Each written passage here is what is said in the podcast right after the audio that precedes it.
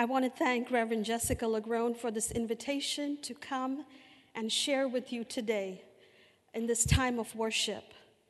Estes Chapel is a very special place in my heart, and many that walk across this campus have a very special place in my heart as well, uh, because I have spent almost about 20 years between the two universities, uh, between the two institutions. so I'm grateful uh, to be here again this morning.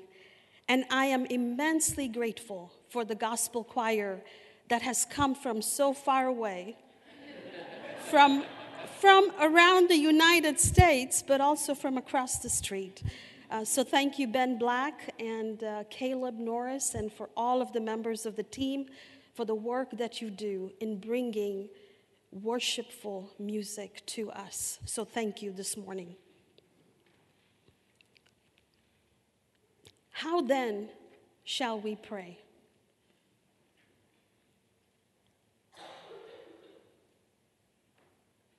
Because time is limited, I will focus on a few thoughts that have emerged as very helpful and important in my own life.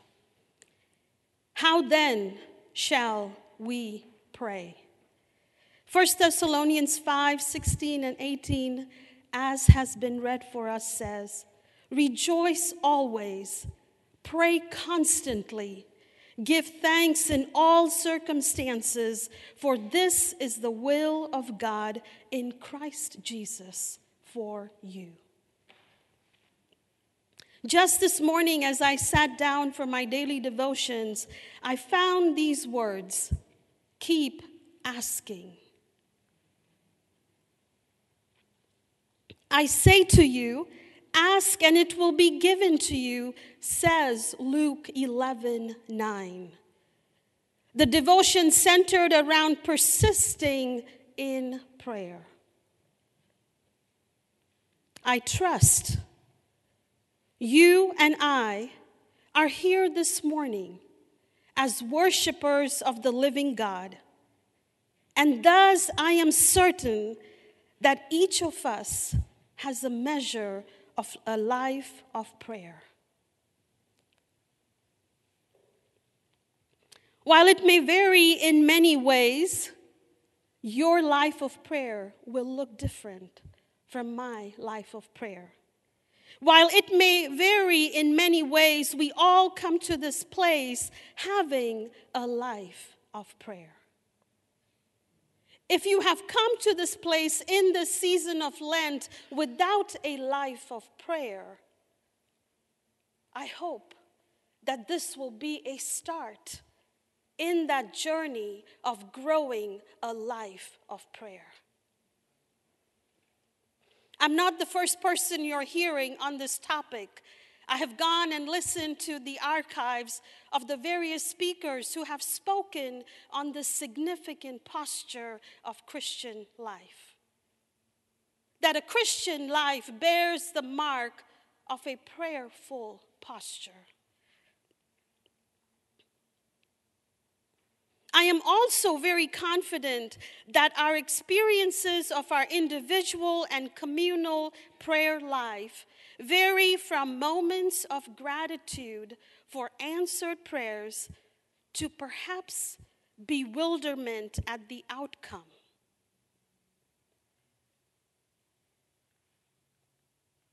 I hope you will hear the words behind the words.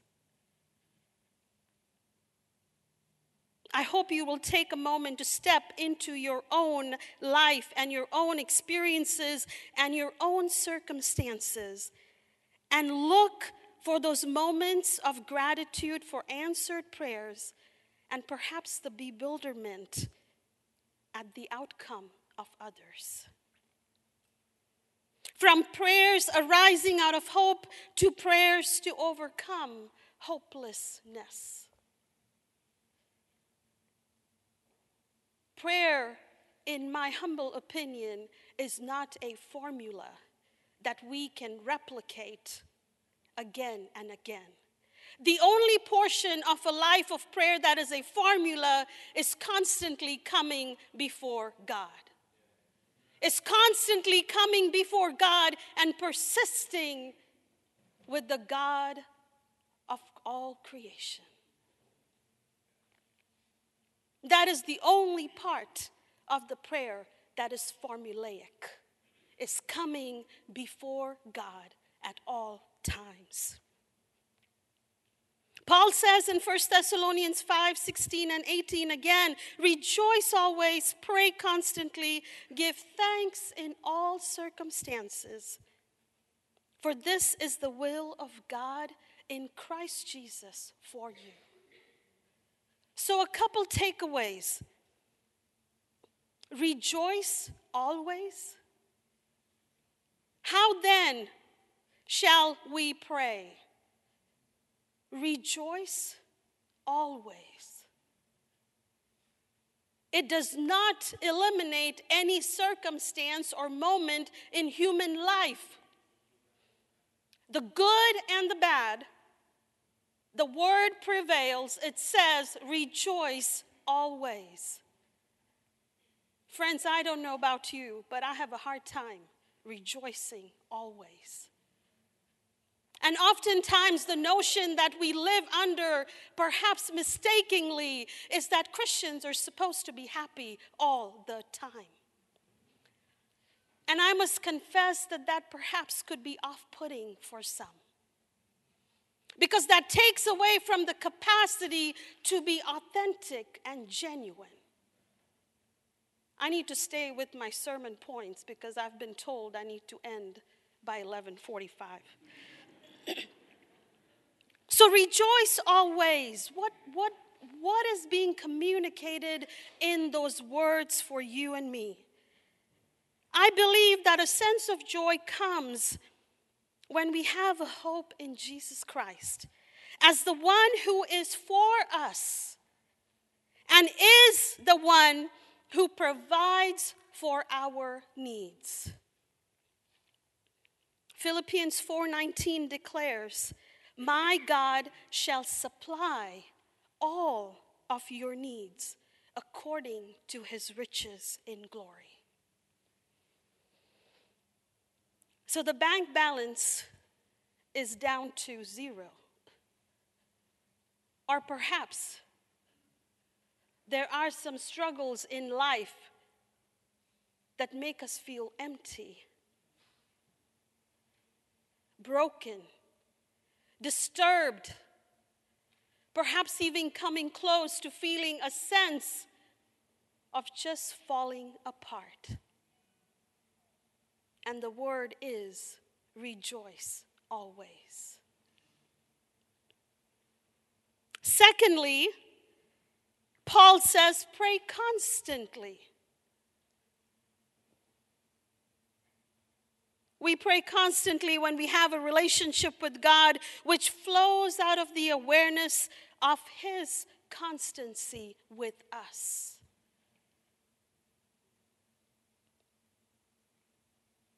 Are we aware of His constancy with us? Is our relationship with God active and vibrant? Or is it like the weather in Kentucky? that one day it's active and one day it's dormant, one day it's mild. And it could be all of that. I think, because such is life. But the beauty is that psalmist says in 116:2 because he has inclined his ear to me Therefore, I shall call upon his name as long as I shall live. So let us not forget when those circumstances take us down or seem impossible, that our task is to just call on his name. I have seen so many seasons in my own life of prayer when it has gone from a type of prayer to a type of prayer. If you're tracking with me. When I was younger, I would keep praying that God would just help me to pass every class, that God would just help me to have good friends. Anybody pray those prayers? Thank you. Or, God, help me to find a great spouse. Our prayers graduate as well. So we need to track with what we're praying for. At this point in my life, I have found myself praying, Lord, I don't know what else to ask you. And if I had a chance to unpack much of that, you would understand why I have come to this place. It's not because of a hopelessness, but it's because I have experienced such abundance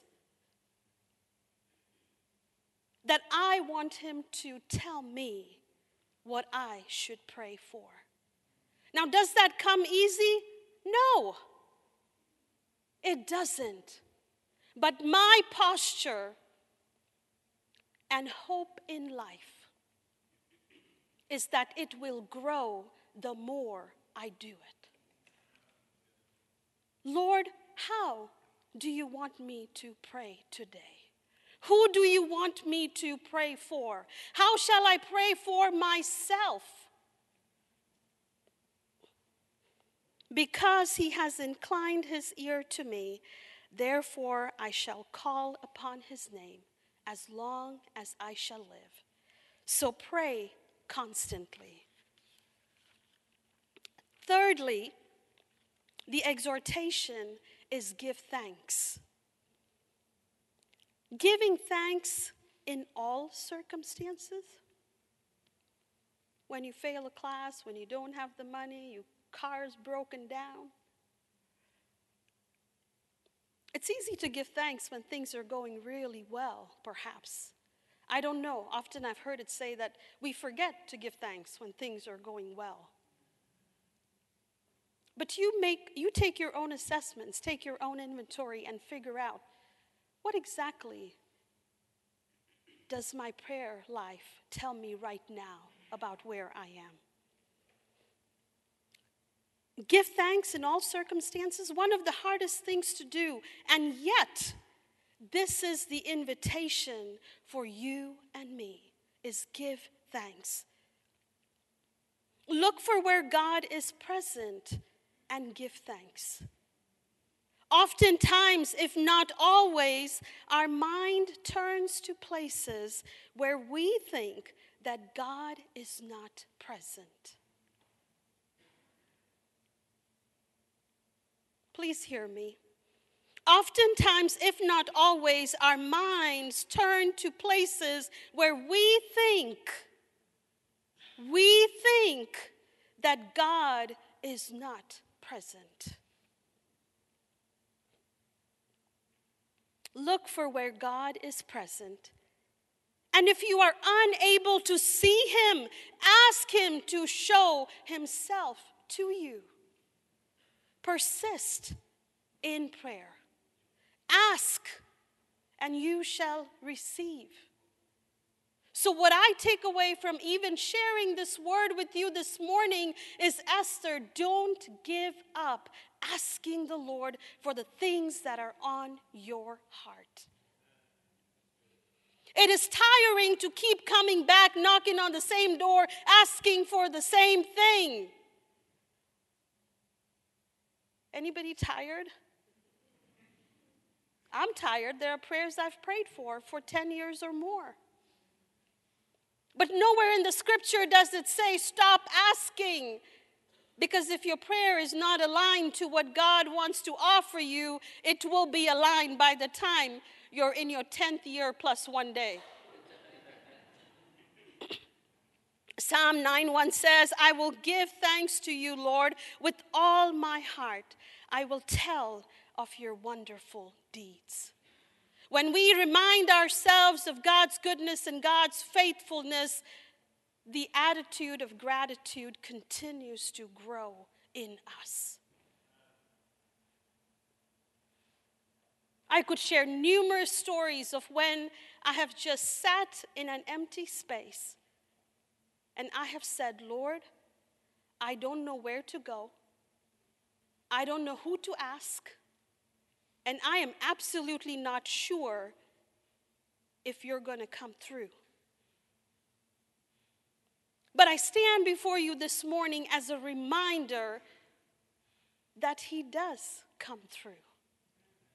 I stand before you as a reminder that we must persist.